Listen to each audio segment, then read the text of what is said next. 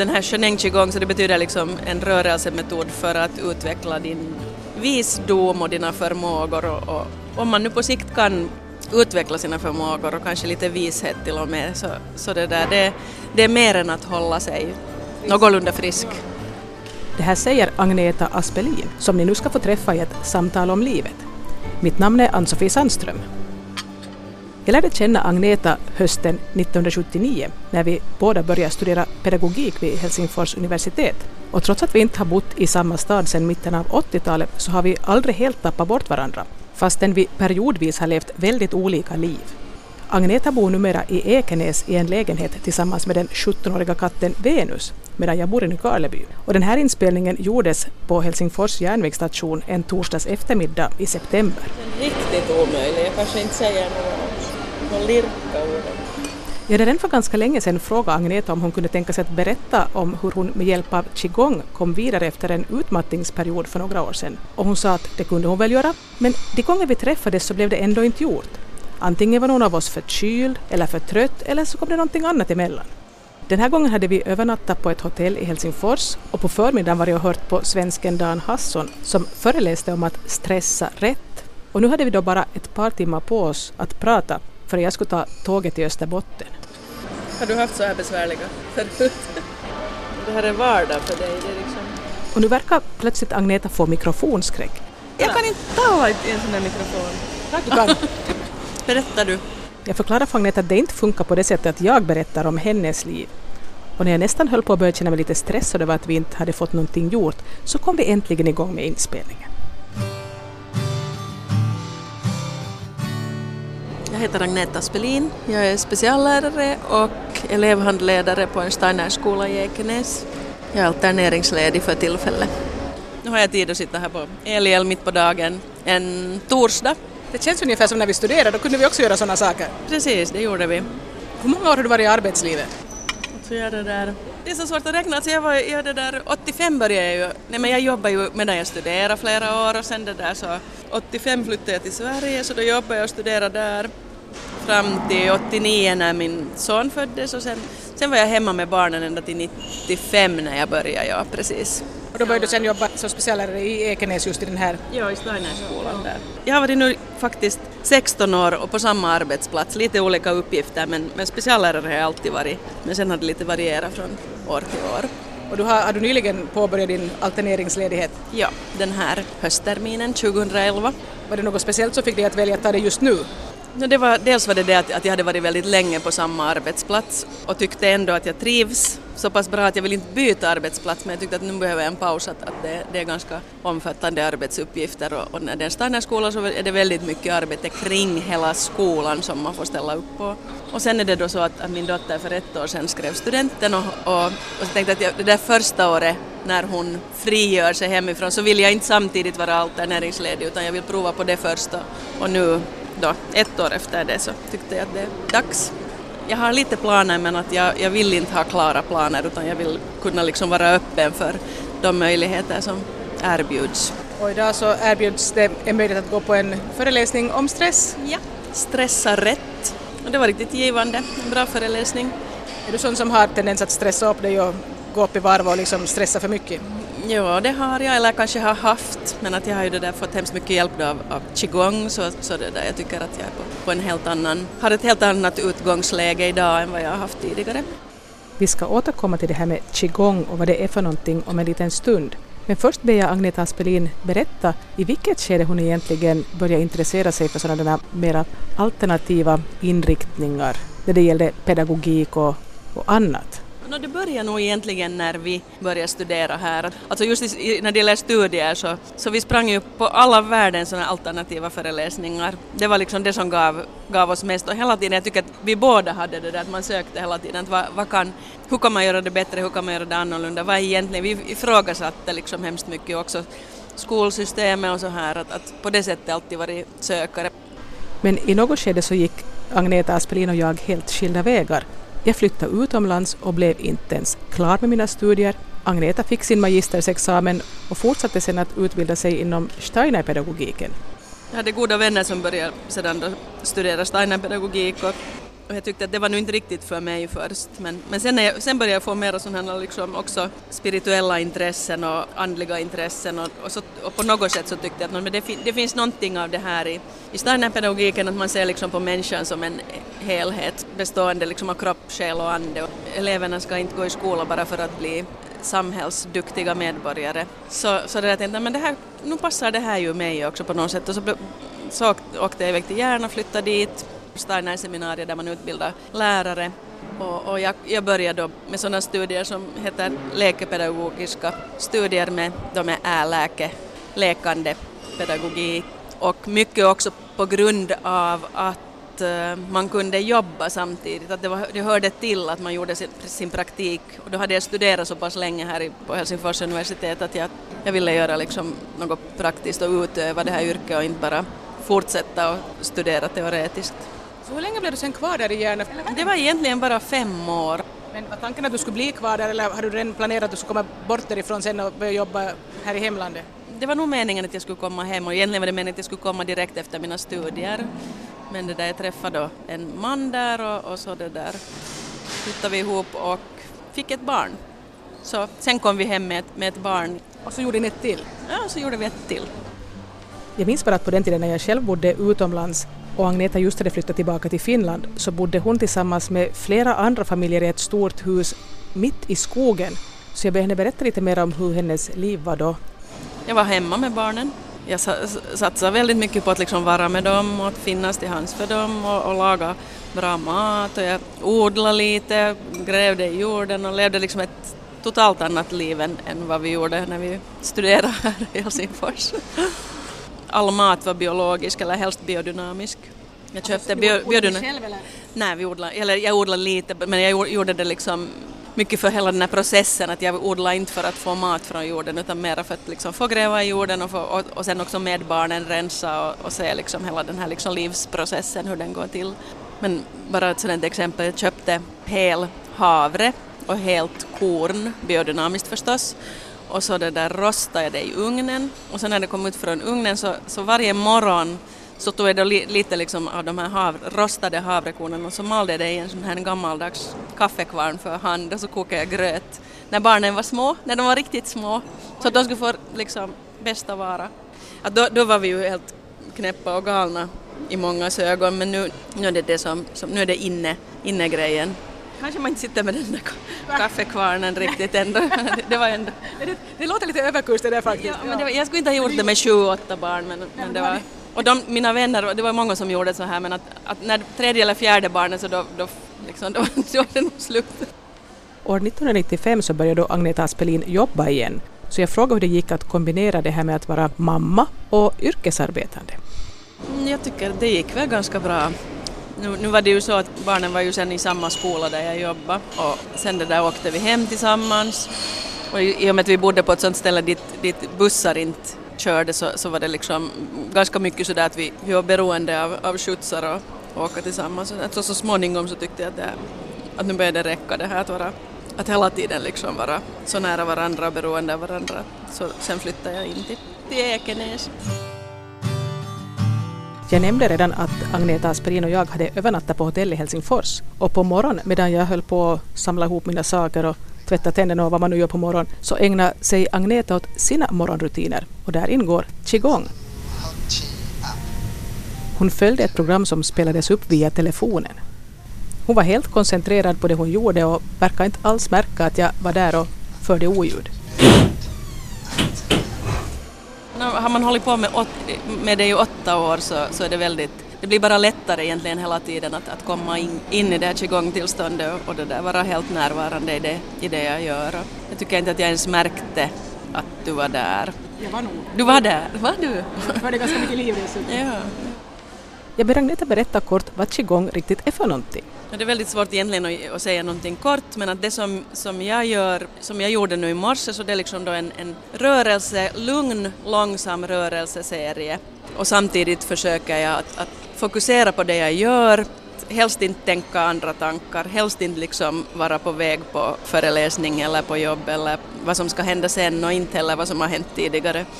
Och det där tog, vad tog det, 20 minuter, en halvtimme? Ja, 20, 20 minuter det som jag gjorde nu, det är ungefär det det kortaste jag brukar göra, men det är det vanligaste för den som har, har gått just den här, det finns ju många olika qigong-skolor, men den här Sheneng qigong som har sitt center i Sverige, så, så den, just vår övning, huvudövningen lyft upp qi och den tar ungefär 20 minuter.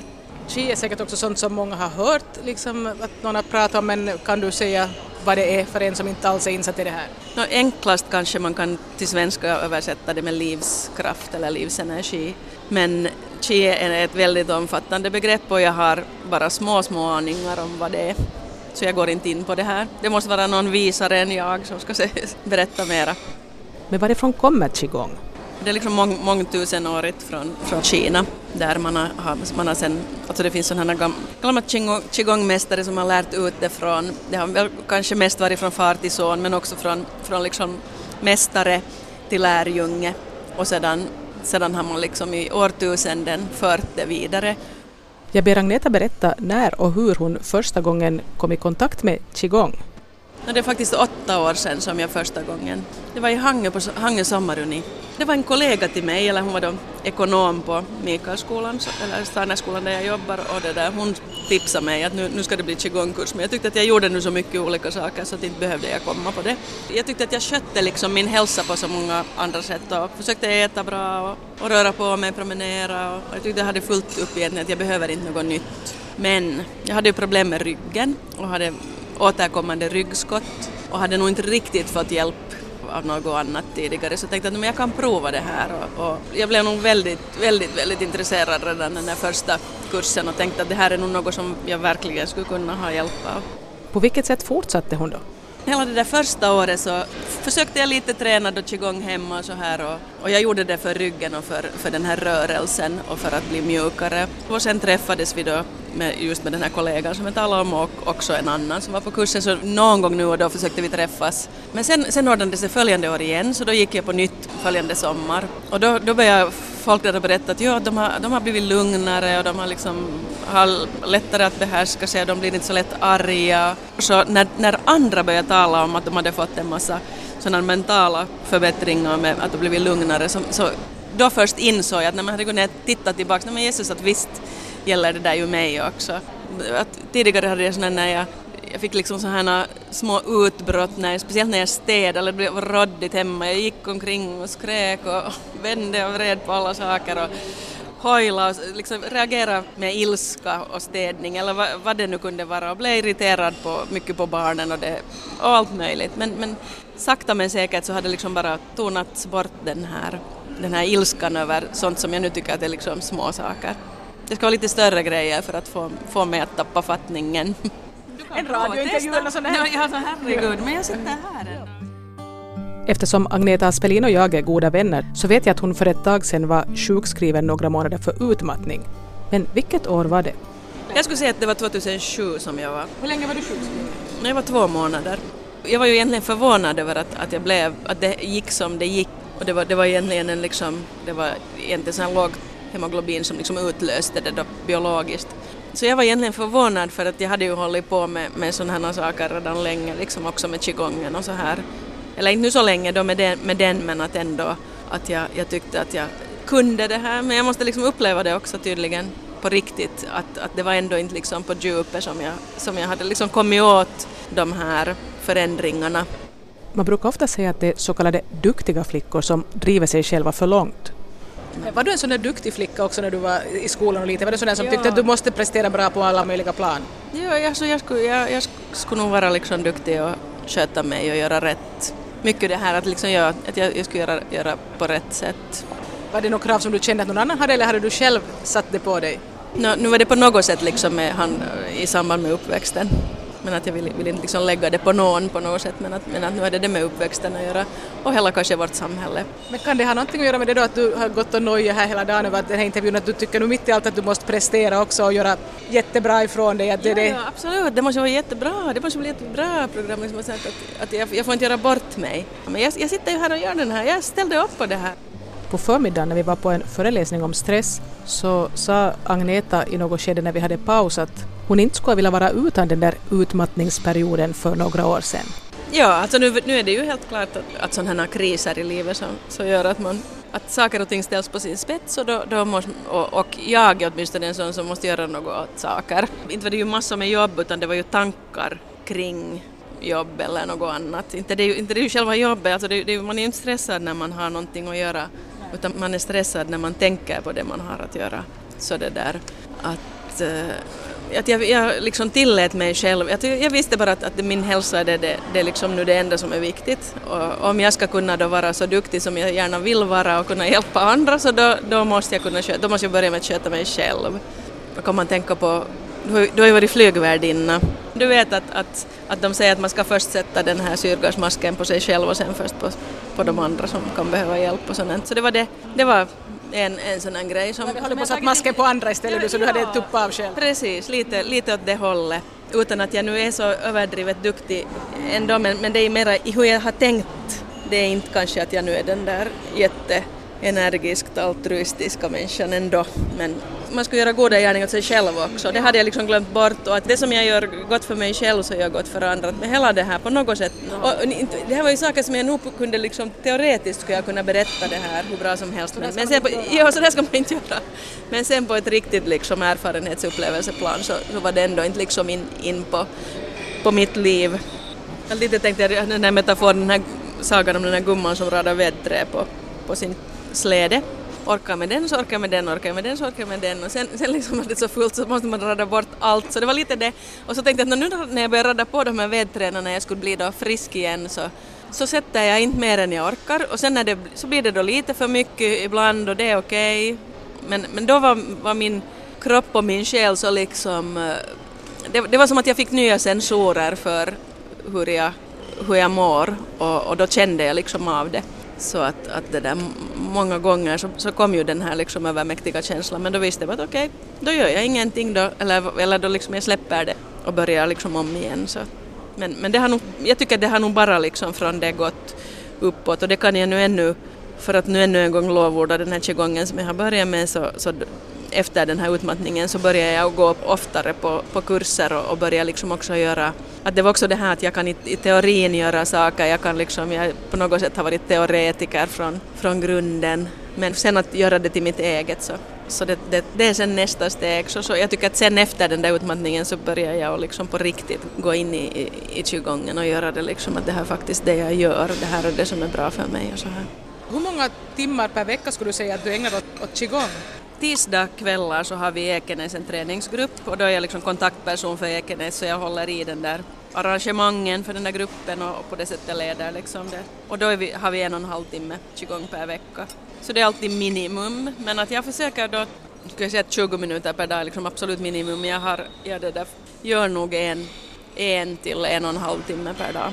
Och sedan åker jag ganska ofta då på sådana här veckoslutskurser och, och på sommaren så har jag varit då 19 dagar i sträck och, och bara gjort qigong liksom från morgon till kväll. Och, och människor som hör det här tror att man är ju helt galen men att det, det är alldeles underbart när man liksom gör i en längre tid och man kommer liksom i ett djupare tillstånd och, och det där det, det är liksom att det, det, är inte vardag, man, man kan faktiskt släppa liksom vardagen och, och man, man försvinner ingenstans, man blir inte liksom på det sättet mera galen utan när man kommer därifrån så, så har man hemskt mycket mera liksom energi. Och inte bara energi utan liksom också livsglädje. Och man får liksom så hemskt mycket mera ut av, av livet. Och det här om man tänker liksom att, att att den åldrande människan som får mera krämpor och kanske också går mot det här depressiva, speciellt i, i Finland så har vi ju hemskt mycket depression. Och om du kan liksom vända det här och till och med liksom gå mot det bättre så då, då, är det ju helt, helt otroligt. Så det tycker jag att jag liksom har kunnat göra med den här qigongen. Om man tänker också den här nu, nu ryggen så, så, har jag ju inte liksom, jag kan fortfarande få liksom ryggvärk, kanske till och med sådana här ryggskott men att det liksom från att jag har varit liksom veck, veckovis eller liksom en vecka sjukskriven för ett ryggskott så jag har inte haft liksom sjukskrivningar på några år. Hade det varit så var det, liksom, hade det varit liksom en dag. Om jag har varit sjukskriven en dag så var det ganska mycket. Så det, då har jag varit så att oj, tänk att jag är sjukskriven. Så, det var så, efter menar, att du började med det här? Ja, och inte genast utan liksom efter en tid för att jag liksom sen fördjupar mig också i det. Och man tänker liksom att herregud vad det finns mycket liksom människor som, som inte mår bra och som, och som bara liksom blir mer och mer sjuka och den här Sheneng qigong åtminstone kan stoppa det där att det inte blir sämre så det är verkligen liksom att rekommendera. Och, att göra antingen det här eller något annat som man också kanske fördjupar sig i och inte bara att man hoppar till det ena och det andra och provar något nytt. Var du inte lite sån tidigare, du höll på att hoppa från det ena till det andra? Jag har nog hoppat, men att jag har nog hoppat, men jag har nog, liksom. jag har nog shoppat runt både här och där, men att jag har också liksom varit otroligt liksom kräsen, så att jag har inte liksom stannat vid något som inte varit tillräckligt bra. Men det som jag tänkte på nu, att där du säger att det ska vara bra för många att göra det här, Ja. nu jag kan ju tänka mig en invändning, hur skulle jag ha tid att hålla på med det där en timme om dagen? Jag hinner ju inte med det jag ska göra annars heller. Nej, du behöver inte göra en timme. Det är många som bara kommer till den här veckogruppen, men man kanske inte får lika mycket hjälp av det. För en del kanske det räcker, man kanske inte har så hemskt mycket liksom hälsoproblem och man kanske inte vill gå vidare men att det, jag tycker det lönar sig liksom att fördjupa sig i qigongen för att, för att man får liksom mera, att den här shening qigong så det betyder liksom en rörelsemetod för att utveckla din visdom och dina förmågor och, och om man nu på sikt kan utveckla sina förmågor och kanske lite vishet till och med så, så det där det, det är mer än att hålla sig någorlunda frisk. Men det är ju det att, att de som, som då, då har riktigt stora problem, att det finns ju hemskt många MS-sjuka, reumatiker, sådana som har eller har gått igenom cancer. Det finns massor med sjuka människor som utövar just den här Sheneng qigong. Och de liksom kan också berätta att, att det är inte bara det att de får lindring för sina fysiska besvär utan också de får direkt liksom på det sättet mentala förbättringar. Och de, de, det hör ju ihop. De spänningar du har i kroppen så de har ju kommit mycket av, av själsliga, själsliga orsaker, mentala orsaker. Det handlar hemskt mycket också om att man själv ska kunna reglera liksom sitt liv. Det finns inte Lärarna hjälp, vi hjälper och stöder varandra hela tiden men vi är inte varandras terapeuter och vi är inte varandras lärare på det planet. På något sätt så finns det hela tiden en sån här självständighet i det här och det, det har också tilltalat mig. Och att det också beror mycket på dig själv, att hur, hur mycket gör du och hur mycket låter du bli att göra, hur lever du ditt liv? Det, det är liksom hela tiden det. Hur lever du ditt liv? Ja, gott. Du lever ditt liv. ja. Än om den där utmattningsperioden som Agneta Aspelin hade för några år sedan. Jag ber henne berätta lite mer om hur hon kom ur den. Alltså jag har nu en sån där mer eller mindre från födseln och en sån där liksom iver att reda ut och, och ta reda på. Och snarare kanske svårt att stanna upp och låta, låta mig bara vara. Så jag behövde ju det både vila men också liksom känna att men hur ska jag gå vidare, hur ska jag förändra, vad ska jag göra? Förändrade du någonting i din tillvaro som gjorde att det blev lättare för dig? Ja, no, jo, det, det liksom, mycket var det på liksom, tankeplan och sen, och sen liksom, eller på något sätt tycker jag den här inre barometern för att före det här så visste jag inte riktigt hur, när jag går för långt. Men nu vet jag, nu känner jag och, och sen efter det så börjar jag, liksom, jag kroppsligt reagera direkt på stress. Liksom, I minsta lilla sån här liksom, stresskänsla så kom det liksom så här pang så jag visste att okej, okay. och nu vet jag ju, nu, nu känner jag sällan av det, sådana stresskänslor, men att jag vet ju att det är liksom också en, en bara att min kropp reagerar och visar att nu, nu ska jag tänka efter. Men det betyder inte att jag måste sluta direkt med det jag håller på med, men att jag är mycket vaknare för de här signalerna.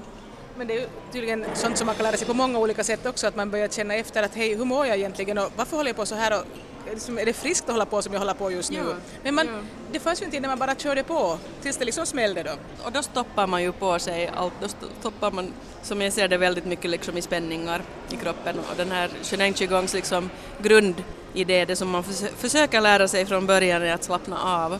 Man gör det här för det mesta stående, stående med fötterna ihop och, och, och vem som helst som prövar att göra det som inte har tränat någonting sådant liknande, att stå med fötterna ihop, rak i din hållning och slappna av så vet hur innerligt svårt det är. Och när jag gick på min första kurs om jag skulle göra det här, börja med att ställa sig liksom så, så tänkte jag bara att ja, det här behöver jag för det här är så förbaskat svårt att tänka att jag inte kan stå rak.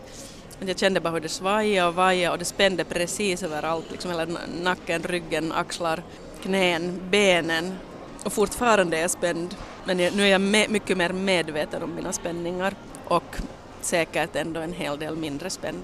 Alltså när man gör qigong, åtminstone sheneng qigong, så är det så att man börjar känna väldigt mycket av sina spänningar. Det är inte så att de försvinner utan de känns och de känns som attan ibland. Och då gäller det att försöka att inte liksom gå in i det, att nu gör det ont, att nu gör det bara mer ont i min axel, att kan det här vara bra, kan det vara bra? Utan snarare liksom släppa att okej, okay, det gör ont i axeln, ja så gör jag vidare, så går jag vidare. Men att när, när man börjar göra qigong så börjar qin att flöda, eller försöka flöda, men de, det, det går inte att flöda om det är stopp när det är fullt med spänningar och då börjar istället den här Qin liksom trycka på det här, de spänningar som finns där, alltså det gör mera ont. Men vanligen är det så att sedan när man, när man slutar göra qigong, ja, wow, det var ju, nu känns det jätte liksom skönt i den här axeln som spändes och just att det, sen känner man ändå den här avslappningen. Tänkte på det här att uh, du sa att det är liksom blockeringar och att chi slipper att flöda, hur du nu uttryckte det. Jag tycker samma sak hörde jag också när jag pratade med någon som förklarade akupunktur för mig. Ja, och jag tycker det är jättefint med liksom, det finns väldigt många olika sätt och det finns väldigt många olika vägar och det är ju det som är så svårt för oss för vi, vi, vi, vi väljer. ha en sanning. Vi vill ha en sanning, ja men det, det är samma, egentligen är det samma sanning på något plan tycker jag. Och det viktiga skulle vara att man hittar den väg som någorlunda liksom passar en och sen kanske ut, hålls där helst liksom, utöva, åtminstone prövar ordentligt. För att det, det är ofta det är en sån effekt när man går, man kan gå på en, på en yogakurs ett veckoslut och det är så härligt och det är så skönt, oj det här är så fint. Så, så, så, kom, så är det någon annan lärare som har en annan och så tycker man, och så, det är alltid så härligt när man, liksom, när man börjar men när man, när man fortsätter så då först kommer man åt sitt eget inre motstånd det som egentligen gör att man inte mår bra. Så därför, därför liksom, lite det här liksom stanna upp och lite liksom gräv där du står och försök inte hela tiden. Ja, ja, tänk om det är bättre, tänk om det där sen också är bättre om någon berättar, ja. någon har just liksom fått något jättebra resultat av någon metod så tycker man kanske jag sen också skulle göra det där. Men nu har, jag vet så många, jag vet mig själv, som har fått så pass bra resultat men du är inte heller sån att du går och predikar att det här är det som alla andra måste göra. Så. Ja, men, men nu liksom så får jag chans. Liksom, du sett, först var jag motvillig till den här intervjun, men när du väl sätter mikrofonen, när jag väl börjar att babbla så, så är jag nog lite predikare. Men att min grundinställning är ändå den att alla får göra precis vad de vill och hitta sina vägar, men, men jag kan bara rekommendera den här grejen för att det, det är många som, det är ju inte bara jag som, som har mått bra av det och mår bra av det, utan det är många andra. Vi nämnde här i början att Agneta Aspelin nu är alterneringsledig ett år. Jag behövde liksom, egentligen behövde jag ett avstånd och avstånd från mitt arbete för att lite liksom, ja, lite sakta in, lite ställa in lite, se att är det något jag ska omprioritera. Plus att jag tänker också studera sånt som jag bara inte har hunnit. Man borde ju hålla sig väldigt sådär alert med studier och sånt och, och så blir det en massa böcker i, i hyllan. Och istället för att jag borde läsa dem samtidigt som jag jobbar så jag gör det nu. Kanske jag gör det, inte vet jag. Jag borde läsa dem. Jag borde inte. Det känns inte som att jag borde göra det. Men jag hoppas att jag kommer att vilja göra det för att jag är väldigt intresserad av det. Väldigt intresserad av mitt jobb. Och det tänker jag lite nu liksom att jag vill lite liksom rensa ut att plötsligt så börjar kassa på sig både det ena och det andra liksom just det här att jag vill allt möjligt och sen till sist så vet jag inte riktigt att vill jag nu riktigt allt det här som jag nu har åtagit mig så, så då, då, är det bra att man liksom bara slänger ut allt och så ser man att vad blir, vad, vad blir kvar, vad vill jag ta in tillbaks. Att ett projekt som jag nu har och att jag liksom ska gå igenom hela mitt, mitt hem och mitt hus och, och just det här rensa i rören som är så populärt att slänga ut och det gör att man tänker klarare när man har, när man får liksom utslängt sånt som man inte behöver.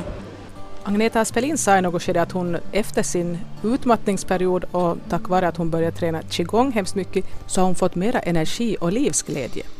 Jag har ju känt henne länge och när jag tänker efter så verkar det faktiskt vara på det sättet. Jag har nog haft liksom en sån här nedstämdhet som jag inte liksom riktigt har kunnat själv ens se. När det ena ger det andra så till sist så ser man inte liksom riktigt själv var man är.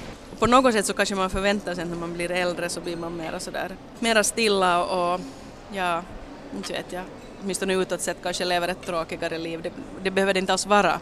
Man kan ju ha ett jag, rikt inre liv. Man kan ha ett rikt inre liv, men jag, jag måste säga att jag har rikt inre liv och rikt yttre liv. Nu just har jag sånt flyger och flänger runt världen så det, det är lite snudd på att det är galet. Och, och det där. Du, kom just, du kom just från USA, du var till ja. Nya Zeeland. Ja, och sen liksom, om man tänker, med, jag orkar med det om, rygg, om man tänker ryggen, liksom, att fan flyg nu sen liksom till Osaka, Auckland liksom och sitta nio timmar i något plan. Inte gör du det om du har risk för att få ryggskott, för du får det för säkert eftersom man spänner sig så mycket inför en sån här resa. Men allt sånt kan jag nu då göra. Så, ja. inte så illa. I något skede undrar jag vem som sköter katten Venus medan Agneta är i Helsingfors. No, ingen, jag borde ju fara hem. Herregud, här sitter jag och babblar i radion. Jesus. När Kiss är hemma ensam. Nej, nu får vi sluta det här. Mariens! Ni har hört Agneta Aspelin från Ekenäs i ett samtal om livet. Mitt namn är Ann-Sofie Sandström. Och jag kan ännu nämna att alla program i den här serien finns tillgängliga på arenan i ett år efter att de har sänts.